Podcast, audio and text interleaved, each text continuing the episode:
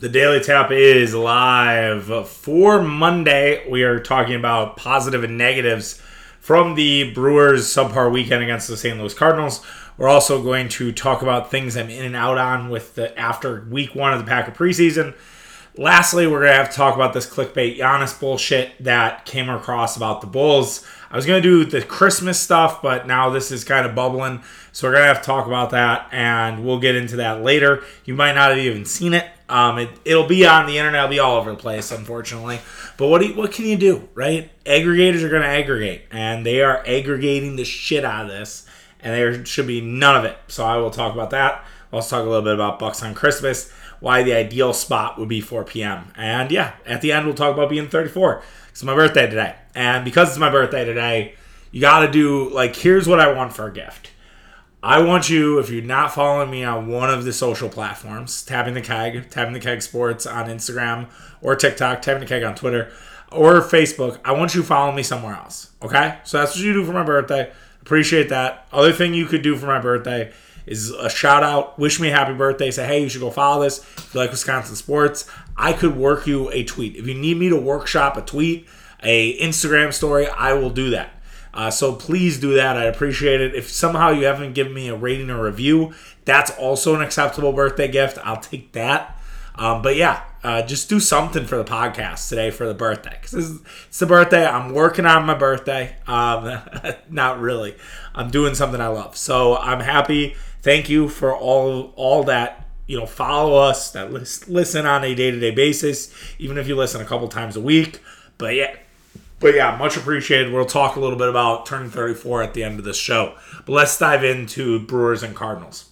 The Milwaukee Brewers did not have the weekend that they wanted against the St. Louis Cardinals. It was not the weekend for the Milwaukee Brewers. They lose two out of three to the St. Louis Cardinals, and they are now one and a half back from the Cardinals inside their own division. They are also a half game back of the San Diego Padres for the last wild card spot in the National League. It is a very competitive National League, and this did not work out well for the Milwaukee Brewers. That said, I still will look at the positives before I look at the negatives, and the fact that Brewers at least won one game is good. The fact that they were three and two um, in this week, basically, I'll take. Um, it's not necessarily the best, but again, it's above 500. You and so you did your job at home, and then you lost two on the road. Now you have to go play the Dodgers in a seven game, seven day week because it's a four game series. So can you come out of that alive with being like four and three? Maybe, maybe you can't. Uh, we'll we'll definitely have to see. But when it comes to positives, the starting pitching showed up all weekend. Starting pitching has been somewhat of a problem at times for the Brewers in the second half of this season. Starting pitching was there all weekend. Uh, Corbin Burnes was terrific on Saturday night, gives up one run. Eric Lauer was really good. Um, on Friday, he just gives up that home run to Goldschmidt. Um, or no, he gave up another. He gave a home run to Arenado too, um, as well. But yeah, he really made two bad pitches all game long. And Aaron Ashby, same thing, right? He made a bad pitch to Albert Pujols. He made a bad pitch to Tyler O'Neill. So other than that, the Brewers' starting pitching was really, really solid. I feel like this is one of the better starting pitching weekends that the Brewers have had in quite some time. And I think if I have to rank like of of importance, I think first of all Burnes being an ace and going head to head with Adam Wainwright, who had a no hitter going into the seventh inning, like I think that is important, right? Like he he didn't back down from Adam Wainwright being awesome. Like that didn't rattle him. He was going mano a mano with Adam Wainwright, and that was cool to see. Like that was an awesome game on Saturday. I thought that was probably the win of the year for the Milwaukee Brewers. Um, to follow it up and lose um, on Sunday was disappointing. But I, I still thought that was such a good win for the Milwaukee Brewers and felt good about it as Wainwright pitched so well in that game. And then Lauer, you know, he's struggled on the road this year, but he's been really good against the Cardinals. Um, and I realize, yes, he took a loss, but when you give up three runs and it's two home runs to Arenado and Goldschmidt, I don't necessarily think like yeah, that's a big deal, right? He's a left-handed pitcher. Arenado and Goldschmidt absolutely crush lefties. And so the fact is, is that you your offense didn't come through for you, which we'll talk about the offense in a little bit here. And then Aaron Ashby, I, I think you have to be encouraged by that. Aaron Ashby, I felt was in sort of a last stand. Like I feel like if Aaron Ashby struggled today, I think they would have went with Adrian Houser. I'm not sure what they do with Adrian Houser, probably a topic for another time. But I do think they have to make a decision on what they do about Adrian Houser, whether that's bring him up and put him in the bullpen or swapping starts with Aaron Ashby for a little bit. I don't know. Uh, maybe like some piggyback stuff. Who knows what they will do? But I do think they have to figure out what they what they have with Adrian Houser because I don't think you keep him in Nashville. Like Adrian Houser is too good not to be on this roster. Like he should be taking Jason Alexander's spot or Peter Strzelecki. Like one of those guys should be down in Nashville and Adrian Houser should be up. We'll see what the Brewers do there. But yeah, really good stuff from starting pitching. I think that was the biggest positive. I thought Matt Bush was really good all weekend. Uh, he gets another save. He was terrific on uh, Saturday. And then he comes in the seventh inning. It's a 2 2 game. He holds the water. He looks really good in that. Matt Bush definitely starting to find his sea legs. Um, whether it was that he was a little nervous in those games against Pittsburgh, he really pitched well this weekend. And I think he's pitched, he pitched well against Tampa as well. And right now, I would look at Matt Bush as sort of the secondary guy to Devin Williams. I think it's more him than Taylor Rogers. I understand Counsell doesn't see it that way. Um, we'll talk about Taylor Rogers in the negatives, obviously. But I really think Matt Bush should be that eighth inning guy for the Brewers going forward. And the guy who comes in and closes games, if Devin, either it's a situation like we had on Saturday where Devin came in and tie game, or it's Devin needs a night off and Matt Bush should be that guy because um, he looks the part. And I was really impressed with what I saw from Matt Bush uh, this weekend. The Hunter Renfroe triple uh, was so cool on Saturday. Like I said, that was such a good win, and that triple was just an awesome base hit by Hunter Renfroe. And then he hits a homer on Sunday, um, and he's a guy who is a streaky hitter. So if you can get a Hunter Renfroe hot streak here against LA and Chicago, I'm not going to complain. I'm not going to complain about that at all. And it was just a big time clutch moment for Hunter Renfroe. And I feel like he's had a couple of those here and there. Uh, but yeah, it was really nice to see him make solid contact. I feel like he's been kind of quiet the last two weeks, and so for him to come up big there was massive, um, and definitely something you hope is a sign of things to come. Now, I think he couldn't deliver a hit in the ninth inning uh, against the Cardinals, where the Brewers were trying to come back, but I'm not gonna shame him for that. I'm not gonna fault him for that. I, it'll be all right, right?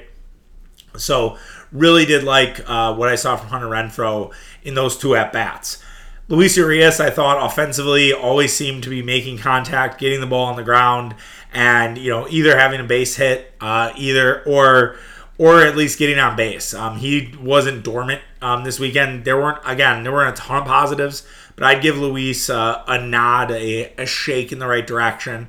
He also played really good defense all weekend. He made some stellar plays on Sunday. So really good stuff from Wicho. Um, I hope you know that continues. I hope that he can ride it. He's been a lot better at home. I don't know if that actually plays out in the splits, but I feel like I've, I feel like Wicho's just a better player at American Family Field. Maybe that's me just projecting. I'm gonna look it up right now since I have his I have his splits. Let's see here. Wicho at home is hitting yeah. That's actually okay. So there is definitely something to it. He has more home runs on the road, but he's only hitting 200 on the road. Um, at home, he's hitting 274 with an OPS of 812. So definitely, definitely likes playing at home. Definitely likes playing in front of the fans. And so good, good to see there. And that home run he had to tie the game in the eighth inning was massive. Um, that was a massive blast. Um, really good piece of hitting. Just such a response after Wainwright you know, it gets a one nothing lead, and Wicho comes back with a huge home run. So big weekend for Urias. Um, definitely hope it continues against the Dodgers because we know the Brewers are going to need it. As for the negatives, Craig Counsell's bullpen management on Sunday made absolutely no fucking sense. I don't really understand at all what Craig Counsell was thinking. So he goes with Matt Bush in the seventh inning. Fine. All right, Matt Bush say you know whatever he's going to be. Is he a seventh inning guy? Is he an eighth inning guy? I don't think anyone really knows. But then he decides to go with Taylor Rogers in the eighth inning. Rogers gives up not only a home run to Dylan Carlson, but also to that old fuck Albert Pujols. Now, why they put Taylor Rogers in that situation is absolutely beyond me. Because Matt Bush faced Pujols, he faced De- DeJong, and he faced Tommy Edman. And then uh, Dickerson Corey Dickerson hit for Andrew Knizner, um, who struck out swinging by Matt Bush. And Matt struck out the side besides an infield single by Edman. And Edman probably is the only guy that beat out that play by Kolten Wong. Kolten Wong made a great play there. But for some reason, they decided to use Bush in that inning. That to me should have been an inning for Rogers, even with Pujols up. But maybe it's something you avoid your lefties altogether. Maybe it's Matt Bush in this inning, and then it's Devin Williams in the ninth eh, or in the eighth, and you use Devin Williams there because you were to face you were to face Goldschmidt if anybody got on, and then Carlson got on. Wicho, you know, throws the ball away, and I know I said his defense was good. It really was good, except for that error. And then you know Goldschmidt gets on with a walk. Arenado gets out. He strikes out Arenado, which is great, but he follows it up by giving up a massive home run to Albert Pujols. And that was pretty much the game. And then Rowdy Tellez, of course, hits a home run in the ninth. So the game would have been tied even if uh, Pujols didn't hit that home run. Like that's that's the part that stings. That's the part that's the bleach in your eyes, right? Is like why was Roger still out there after after the error happened? Like why wasn't Boxberger ready to face Goldschmidt, Arenado, and Pujols? Like that should have been a Boxberger moment, right? Even if you weren't gonna bring in uh, Devin Williams, like have Boxberger in there. Like that to me seems like more of a Boxberger moment. I realize Rogers had only give up one home run this season. Like for as bad as Rogers was in June, he wasn't giving up home runs. And so the fact is, is that the Brewers definitely needed to strategize that better, and they really needed to think through the lineup a little bit. This was a lineup built to attack a lefty like Aaron Ashby, so I don't think there really should have been a case for Taylor Rogers.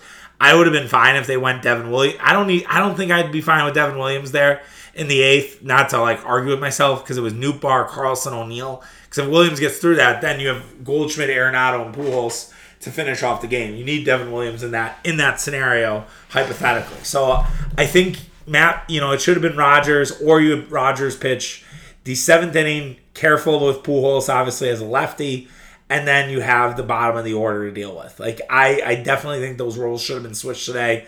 That was a very bad job by Craig Counsell, and while I don't put it all on him, I put a, a very good amount of the pie on Craig Counsell for the Sunday loss. Um, also, the lack of offense all weekend was pathetic. Uh, the Milwaukee Brewers, it's been a problem. We've talked about this before, where the offense shows up against bad teams and it doesn't show up against good teams that this offense seems to get timid. This offense just cannot seem to put it together when they're facing good teams.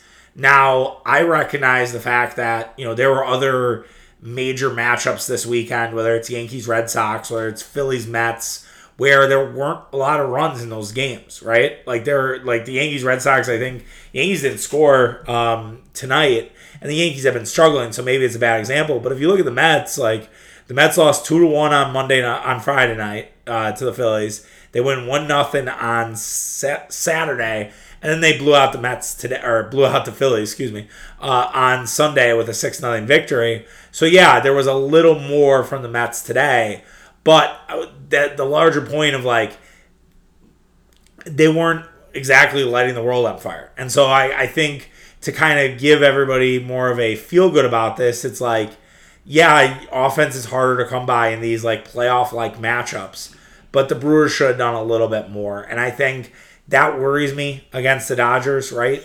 Are the Brewers going to be able to have enough offense to sort of figure it out? Um, that's definitely a concern of mine. Christian Yelich and Willy Adames were also really bad, and I think you can't have that against good teams. Like Christian Yelich hit a slump at the very worst time. Um, that this was the worst time that you could have had Christian Yelich slump. And hopefully he breaks out of it. Hopefully it's not a long term slump. But yeah, Christian Yelich has been bad for about a week now. And I really hope that he either gets a day off. I mean, if he needs a day off, he needs a day off, right? Like sometimes you just need days off as, you know, baseball players. So I wouldn't be surprised if they decide, hey, we're going to we're going to give Yelich, you know, Monday off. Like I would not I would not be surprised if Christian Yelich didn't play today or and then for Adames, like yeah, it's just you know I know he's had some big moments recently. He had the walk off, but you needed Willy Adames to step up this weekend, and he just didn't. And if he's going to be one of your stars, you need your star players to show up in these type of series. And both him and Yelich did not show up, which is frustrating, uh, to say the least. Like you just can't. There's nothing more you can really say. So now you have the Los Angeles Dodgers. Their winning streak is over. They lost to the Kansas City Royals on Sunday. So winning streak no more, but they're still been a juggernaut for June, July, and August. They're 34 and 6 in their last 40 games. Uh, the Brewers will be lucky to win two. Uh, simply put, right? Like just law of large numbers. Like they really need to figure out a way to split this series. It'd be great if they win Monday, Tuesday, and then the rest of the week is house money for the Dodgers. So Freddie Peralta needs to step up tomorrow and be an ace. Um, and same with Brandon Woodruff. Uh, those two you'd love to win. Now they're facing Julio Urias. Urias is really good. The Brewers have struggled against lefties. Um, it's not exactly an easy matchup for the Brew crew on Monday night. And then they get Ryan Pepiot, their their prospect uh, for the Dodgers. So maybe that's the area of opportunity on Tuesday. I look at Tuesday as probably the Brewers' best chance to win this week when it comes to playing the Dodgers. Um, I do think Wednesday's gettable. Eric Lauer has some incredible splits against the Dodgers in his career. He's always seemed to own the Dodgers. Um, so there is that uh, part. I'll be in the building on, on Wednesday, so hopefully we get a good showing from the Brew Crew. Um, I've seen good and bad this year. I'm one and two on the year. Uh, they didn't have a lot of offense in the last one I was at, uh, so hopefully, hopefully a little bit better. Hopefully a little bit better uh, than the last time. Last time I saw the Brewers play. As for scoreboard watching, as mentioned, you know the Brewers are a couple a half game behind San Diego and a full game behind Philadelphia. Both teams are kind of on easy street to start the week. San Diego's in Miami, um, and then they go back to face Washington at home over the weekend. Um, so they definitely have the road road paved for them to kind of make some noise. Um, they are facing like the Marlins' best pitching pitch, pitchers with Alcantara, uh, Cabrera, and Pablo Lopez. So they have they've faced three studs in that in that pitching rotation. So we'll see if they're able to come through for the Brew Crew. Philadelphia gets Cincinnati, who apparently is only good against the Brewers and nobody else, and then they go back to play the Mets this weekend. So Philly does have a difficult one with the Mets again uh, this weekend, but yeah, they get Cincinnati uh, where they can just mash taters. So not necessarily the best, but we'll see what happens with the Brewers. Um, I, I'm not losing the faith here. Um, I hope that they show up a little more offensively against the Dodgers. I think kind of similar to Friday's game uh, against the Cardinals, where I said that was the biggest game of the year. I think this is equally important tonight. You have to set this tone against the Dodgers. It's your first matchup all year. You know how good the Dodgers have been playing. Freddie Peralta has his first inning struggles. The Brewers need to find opportunities and they need to make sure they're not doing any dumb shit. No errors, no base running mistakes, nothing. You have to play really clean games against the Dodgers or you're going to get beat. So hopefully the Brewers can do just that. Moving on to preseason. So we had the first preseason game for the Green Bay Packers on Friday. Packers lost the 49ers 28 to 21. Not that that really matters, but things that I am in and out on after week one of preseason. I'm in on the thought that the fans are too hard on Jordan Love. Um, I think not enough people were probably watching close enough. I think Jordan Love had some really nice plays. I think he was composed in the pocket. I think the interceptions, you know, weren't necessarily his fault. I think Love is a little too Farvian at times and gets himself into trouble that way. And that's where I think he needs to still still rein it in. Um, so I think fans being like, "Oh, Love was terrible," I think really weren't watching the game. I think it, it was a B minus effort. Um, it wasn't the best ever. It wasn't like he lit the world on fire here, but it's also not like Jordan Love was absolute garbage. I think there is a fine line between the two, and I think Love Love kind of falls in the middle of it. I know that's a cop out, but I, I personally feel like that's true. I'm in on the idea of Tyler Goodson being kind of a Tyler Ervin for the Green Bay Packers. Goodson runs a 4.42 speed. He's done some kick returning for the Packers. Um, I don't see any reason why you wouldn't add Goodson to that lineup and kind of make him a playmaker have him do some different things, jet sweeps, you know, different stuff they saw with Tyler Ervin in year one of the Packers. Like I feel like that's what you could get with Tyler Goodson.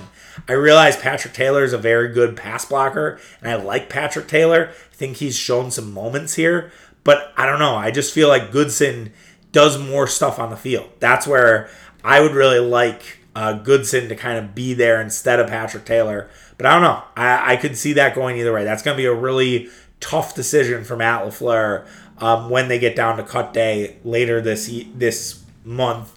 I think it's September actually, so in, in early September. I'm in on Kingsley Enagbare being a dude. I think we've talked about that, you know, kind of as a lead up to the season that that could be an underrated move for the Green Bay Packers.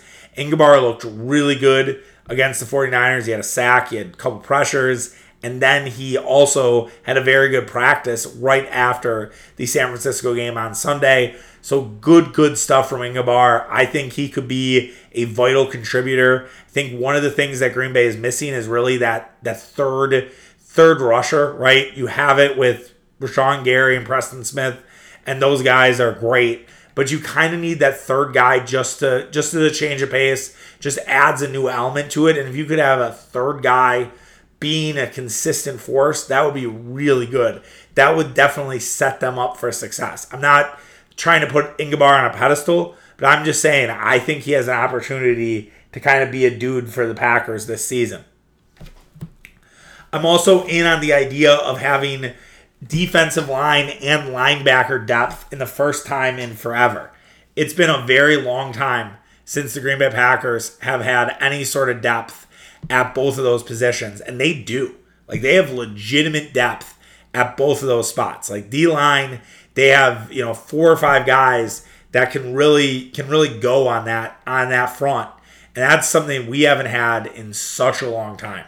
I really think since like the Howard Green days of 2010 was the last time we really saw that sort of depth for the Packers. So I'm really excited about that. I think that's something Packer fans should be stoked. I think having a bunch of inside linebackers that can ball out is also good. I know inside linebacker has never been a priority for the Packers, but it seems like they have four good ones with De'Vondre Campbell, obviously, uh, Quay Walker, Krys Barnes, and Isaiah McDuffie, who continues to make strides. Like everyone's really high on Isaiah McDuffie, and I think Isaiah is gonna gonna be a guy for them this year, and he's gonna have some moments, definitely for special teams, but also maybe just on defense. So I think it's really exciting for both the Packers to have defensive line and linebacker depth, and, and you just haven't had it, and it makes it it adds to the how special could this team really be.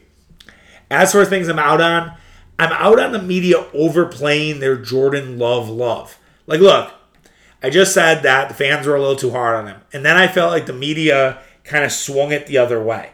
Like, we can all agree that Jordan Love was okay, but I felt like some of the media is like, hey, look, he was not that bad. He's not that bad. Like, don't watch the box score. And it's like, yeah, I get it, right? Like, I, I get what they're trying to say, but at the same time, like, you can't just immediately be like, oh, Jordan Love, you know, was good or Jordan Love did this. Like, it, he was all right.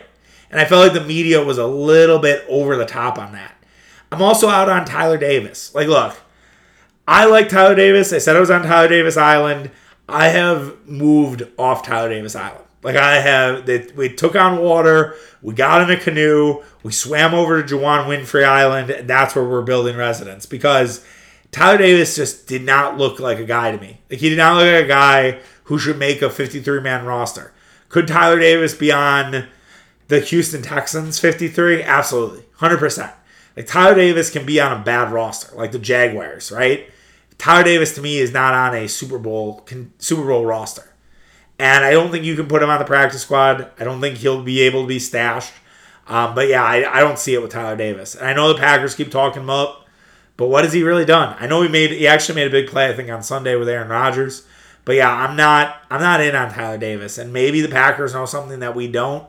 Uh, but yeah, I, that's probably the one guy I have fallen out of flavor with here at training camp, where I was really in on that idea, and now I'm kind of off that idea. Um, so who knows? But maybe by the end of it, I'll be back in. That's kind of how it works sometimes. Sports are funny. Out on our safety depth, I'm, I'm pretty worried if Amos or Savage goes down. Like uh, Dallin Leavitt, who I think has an arm injury, I think he's going to be he's on injured reserve now. Um, he was terrible. Uh, he was really bad. I felt like they had a lot of you know missed opportunities in cover zero stuff. I thought the safeties were ill prepared for the speed of the San Francisco 49ers. And yeah, we could we could use some help there. We could definitely use another veteran safety. You know, maybe a, a similar Bisaccia type who can play special teams but also can do other things on the field because they need some help there. Um, they're really not that great when it comes to safeties. So we'll see what happens there. Uh, the Packers have the Saints uh, on Friday. They also have some joint practices. Trevor Penning has been fighting dudes all Saints camp, so hopefully he's not going to fight any Packers. That'd be unfortunate. Um, but yeah, we'll definitely see what happens there when it comes to the Packers and the New Orleans Saints. Moving on to the Milwaukee Bucks and this dumb ass Giannis Antetokounmpo story. So Giannis Antetokounmpo, um, basically was talking to the media about what he was doing for the Antidote Health. Um, and Antidote Health is something where basically it's free medicine for everybody, free doctors for all. It's a really cool partnership. Um, someone asked Giannis, you know, would you ever consider playing for the Chicago Bulls? And Giannis Antetokounmpo was pretty political about it. It was basically saying, you know, hey, look, everybody grew up thinking about Chicago. Everybody, you know, Michael Jordan, you know, invoking Jordan and understanding what happened with Jordan. And then he's like, I don't know, you know, maybe down the line I might play for Chicago. But he never really were, was like he said how committed he was to the Bucks, and it was basically kind of a hey, yeah, who knows, right? Like everybody everybody knows what the Bulls are all about. And I feel like if he was inter- being interviewed by someone from Los Angeles, he'd say a similar thing about the Lakers. Um, you know, there's that history, right? They're iconic teams. And I think what it also tells me is Giannis does not consider the Bulls a rival. Because I don't know if he'd say this about the Celtics, right? But I think the aura of Michael Jordan, you know, any kid who grew up in that era obviously has probably thought about playing for the Bulls. And then they realize that they don't want to be in Jordan's shadow, that it's a poorly run organization, and then that's it. But clickbait journalists like Daniel Greenberg, who runs Chicago Sports Update, who is wildly more successful than what we do, said this, and this is a complete aggregation of Giannis's comments. Giannis told Fox Kickoff that he wouldn't rule out signing with the Chicago Bulls once his deal is up with the Bucks. He never said that. He never actually said those words. Those are not the words that Giannis Antetokounmpo said. Everybody would love to play for Chicago, but now I'm committed to the Bucks. Down the line, you never know. I might play for Chicago. He never said that sentence. Giannis never fucking said that. That is being aggregated. Giannis said everyone would love to play with Chicago, stopped, talked about Michael Jordan, and then mentioned how he is committed to the Milwaukee Bucks. Who knows down the line? You know, I never know where life takes me. Giannis has said this before. This is not new news, but my God, can we not fucking aggregate the best player in the league? Like, is everybody that thirsty for drama? Are they just dripping, asking to get some drama in their life? Like, fuck off. Like, I understand now why Bill Simmons gets so mad at aggregators because it's so ridiculous. Like, Dan Greenberg got a ton of engagement on this, right? He has, as of now, almost 400 retweets, almost 2,000 likes, and 80 replies. Like, this guy obviously did this so he could blow this up and more people follow him and get more excited. It's all fucking bullshit. And Dan should be embarrassed. It's a sad life to live that you have to be putting out this fucking clickbait garbage. Giannis didn't say anything. And then NBA Central is like, Giannis doesn't rule out playing for Chicago. Eye emojis. You're going to have fucking Photoshops Giannis, all this other garbage bullshit. And the fact of the matter is, is Giannis didn't say any of that. Giannis's quote was simply, I understand he he like he gets the aura of Chicago. He understands why people would want to play for Chicago because of Michael Jordan. And he says, who knows, maybe maybe me too. But he as noted, I'm committed to the Bucks. He had nothing to say that was like, I'm going to go think about Chicago, you know, after my contract is up. He didn't hold out hope. He didn't did you know, it's just so frustrating because I know the media is going to run with this. I know they're going to make this into a massive story, and it really doesn't need to be. It doesn't need to be. And maybe Giannis needs to be more careful with his words. And someone say, "Oh, Giannis is trolling. Giannis, you know, is is this, that, or the other." But it's like, yeah, I think Giannis does have to be more careful with his words. And I understand he's getting interviewed by someone in Chicago. He's trying to be nice, but maybe you just need to say, like, hey, look, everybody would want to play for Chicago. I don't know if it's for me, but I know that there's a lot of interest because of Michael Jordan or something like that. But yeah, I, I'm really kind of annoyed by it. Um, it's it's not something how I wanted to end my 33rd year in life with having to deal with bullshit misinformation about Giannis Antetokounmpo because that's just it's just not it. It's just not it. Um, I'm I'm disappointed that it's gonna get twisted and taken the wrong way. I'm sure it'll appear on First Take. I'm sure it'll appear on Uninterrupted or Colin Cowherd or any of those other bullshit. All right, and is that is that quote even accurate from Giannis that everyone wants to play with Chicago? I don't think so because obviously you've seen multiple guys turn down, whether it was Carmelo, whether it was LeBron and others who've not wanted to play with the Bulls for whatever reason, whether it was management, whether it was the idea of once you get there and you see all the Jordan statues, the Jordan pictures, Jordan records, you're like, I can never live up to this. Why why the fuck would I go here and try to build a legacy when there's already been a peak legacy here with Michael Jordan? I think the difference between like that and the Lakers, for example, or Boston, is there's been so many guys, right? It's not just one guy. Like the Lakers has Magic, you have Wilt, you have Kareem, you have Jerry West, like you have all these guys who've done awesome things, and Shaq and Kobe, obviously for this generation. Like so, there there's definitely like multiple guys. Boston, same thing, right? You have Bird, you have KG, you have Bill Russell, you have uh, Robert Parish, Kevin McHale, like you have all these guys who have been there. So it's not just one dude. It's not just Michael Jordan. And I think I think that's why you see more and more guys not actually playing in Chicago. But yeah, it, absolutely embarrassment, hack job from Dan Greenberg, and definitely should know better. So, was not happy about that one, as you guys can probably guess, right? Like that's it's just bullshit, man. Like I, I just I have no fucking time for dumb shit like that. Uh, Dan Dan should be embarrassed with himself, um, and if he isn't, I'll I will have secondhand embarrassment for Dan. Other Bucks news today: the Bucks are also being also playing on Christmas. Uh, they will be playing the Boston Celtics. Uh, this will be the second straight year between the Bucks and the Celtics. And if they want to make Packer fans happy, they do not play this game at 1:30. They do not play this game at 1:30. So the NBA uh, last year did games at 11, 1:30, 4 o'clock, 7, and 9:30. Uh, those were the game times last year. If the NBA was smart, they would try to avoid putting teams in the time, time slots of the Rams and Broncos, the Packers and Dolphins, and the Cardinals and Buccaneers. What are ways to avoid this? Well, number one, you put the Lakers on at 1:30. The Rams play at 3:30. There's a slight overlap, but it's not too bad. And I would guarantee you that most Laker fans who are Rams fans are going to stick with the Lakers. They're not going to watch the Lakers. There's no way that they're going to put the Lakers and Mavericks head to head against the Rams and Broncos. So you can rule that out as the four o'clock game. The Bucks Celtics should be four o'clock because the the Packer game's over by then.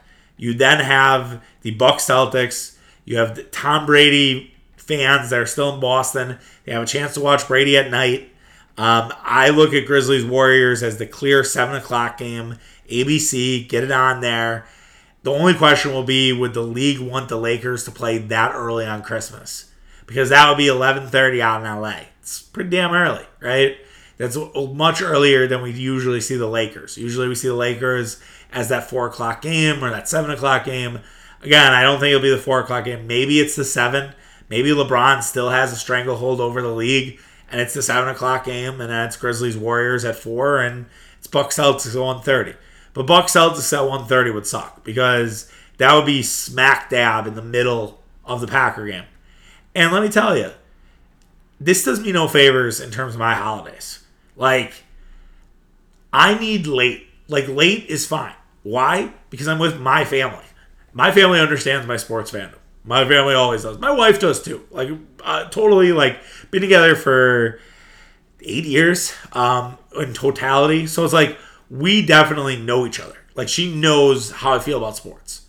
That said, at family gatherings, it's not like we're to be we're having Bucks on one TV, Packers on another TV. It's likely I would have to watch Packers and then stream Bucks on another TV. That's probably how it would end up working. And usually they do Christmas around noontime. It's the Packers are just gonna fuck. That's gonna fuck a lot of things up for a lot of people. And so I need. I, I really don't like them playing at noon. Um, I would much preferred 3:30 again, but it is what it is. Um, we soldier on, and we'll uh, we'll figure it out. We'll cross that bridge when we get there. Unfortunately, I don't think I'll have my house ready by then to get that. Um, but yeah, I would really appreciate Buck Celtics at four o'clock. Like that would be perfect for me. Um, I definitely would like to see Buck Celtics at four o'clock and not earlier, but I don't think I'm going to get that wish because it's not how it works, man. Uh, I know how these schedules typically play out, and I will expect the worst there. Schedule probably should be out this week too, so hopefully it is. Hopefully we have stuff to talk about because um, that would be very fun. All right, let's wrap up today's show uh, with Chuck's Corner, little special Chuck's Corner, as I mentioned at the start, my birthday. So 34, mold. Uh, I had a little bit of a coming to Jesus sort of thing um, yesterday, I think it was. About like all right 34 man like i'm six to i'm six years to 40 and i'm like how how much longer can i do stuff like this? And i really i, I thought long and hard about it. And i was pretty introspective and because here's the thing like i love doing this all right? Like if i could make this a career i would um, i think i've mentioned before but like i as much as you want to chase your dreams like you have other things to worry about. You have a wife, you have a dog, you have now have a house. I was able to get a house in the last year or last couple couple weeks here. And it's been really exciting and I'm very fired up for it and happy to move out to the suburbs. Uh, but it's just one of those things where you ask yourself how much longer, right? Like how much longer do I chase this down before I'm like, all right, like I'm satisfied. I did enough of it. It was a cool thing. I know all about it. If anyone asks me, hey, how do you start a podcast or how do you do this? And I think there is a, a lot of regret that I didn't necessarily, you know, capitalize when the podcast boom started. Like I've been podcasting for 10 years.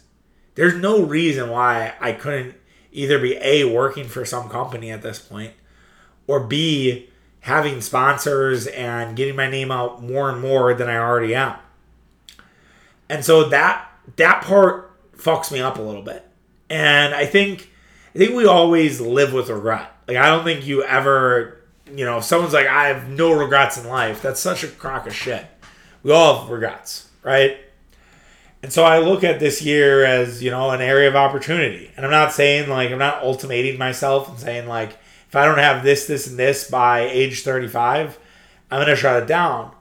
But I have to start thinking real closely about okay, where where is the end game for this? Where where do where do we get to where it's like this is the actual end game and there and, and it's not necessarily big dreams. Like there's big dreams, right? Whether it's working with a local media company and they buy the rights and they buy our IP and we're under their name and I mean, that would be a pipe dream and a half. But that's there's not a lot of that here locally. It'd probably have to be something nationally, honestly. And that to me is a, a huge dream. So it's like, how do you get those smaller dreams or smaller goals? I shouldn't say dreams. How do you get those smaller goals and to start building on those and start thinking through those? And I think that's something I need to just do in my life in general. Like if I, I reflect at 34 and say, what's one thing I'm not doing enough of? It's not drilling down like small things. Like I just let things accumulate. I say I'm going to do something and I don't do it. And I think sometimes it's just I don't have time or I, you know, it's a lot of things consume and it drives me nuts. And I hate that I feel like I let people down um, and stuff like that. And like this is sounding much more like sad and like and I am really grateful for my life. Like I am. Like I have a great life, okay? And there's a lot of things to be grateful for. So I don't want it to come off as this sad sap thing.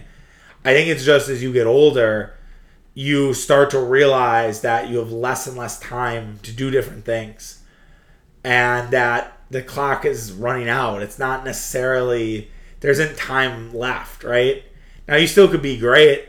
You still could look at, you know, your next 20 years and be fucking awesome. And, you know, you could ride this until you're 55 and all of a sudden, like, you are a known media commodity. But I also wonder sometimes, is that exactly what I want? right? Like if I can't go to bars with friends, if I if I'm actually like these games, like I love doing that. Maybe I parlay it into watch parties and it's the whole thing, and who knows. But yeah, I I think that there's a lot lot still on the bone, um, and I'm excited about it. But I also know that it needs to start building. We can't just stay in in neutral. We gotta keep pushing. We gotta keep finding new things to do. And I think I have some new ideas. I, I mean, the TikTok thing has been awesome. Um, just the love there has been great, and so I hope I hope that continues. Um, I hope that you know we're able to start really sort of expanding this podcast reach. And yeah, it's it's gonna be a great year. I'm excited for 34. Excited to have a new house. Um, I'm excited uh, for you know more adventures with my wife and my dog, and you know we'll see, man. And hopefully, you know, 34 brings some championships, right? It's my Giannis year, I guess. It's probably how I should describe it, and I hope it brings another Bucks championship. Hope we have a Packers championship to talk about. Um, who knows? Maybe the Brewers pull something out of their ass. Get one of those too. It's probably a pipe dream. Especially a Marquette national champion. That would also be pipe dream. Uh, same with Wisconsin. Although the ba- a Badger football national championship would easily be the weirdest one of, of all those. And I don't know. It's I've done the college fo- me as a weird college football fan, but yeah, it's it's definitely a weird. I I every year it gets I get to this point and I'm like, uh, I'm like I'm not like always all in with the Badgers, but it's also that I don't I don't necessarily like not care about the Badgers. It's kind of a it's a weird in between, right? So yeah, we're 34. Um, Giannis year, man, and uh, hopefully we got big things to come, and hopefully we're gonna do some fun stuff. And for all of you that listen every day, I love you. Um, it means the world to me. Um, it's nothing's great. Nothing's greater than hearing you know feedback from you guys. Love the pod, hate the pod. You know, even if you didn't like it, I, I still want to hear it. Um, and I love you if you just listen you know, once a week, twice a week, three week, or you just listen to Mitch and I, and you're not even listening to this right now. I still love you, still appreciate you. Um, so thank you from the bottom of my heart, and I hope to keep doing this thing. And let's let's build. Let's let's ride. Tapping the keg country. Let's ride. All right. Take care of yourself. Have a uh, great Monday. Actually, tapping the keg tomorrow. Uh, Mitch and I early week edition. Um, busy, busy week for both of us. So I think we're going to try to get on tomorrow and do a podcast tomorrow. So we'll have that for you. Um, also, too, uh, probably no podcast Friday. Um, I will say it's questionable um, for Friday. So we might have a podcast Friday. We might not. Um, really dependent on just how the week goes. Um, I'm driving up to Stout Island uh, to, for our guy Murph to get married. So yeah, hopefully we have a podcast uh, Friday, and hopefully we are able to deliver you great content. Hopefully the Brewers do well this week, and all good stuff from the Packers as well. And we'll bat down those Giannis rumors as also. All right, take care of yourself. Have a good Monday. We'll talk to you tomorrow. Bye.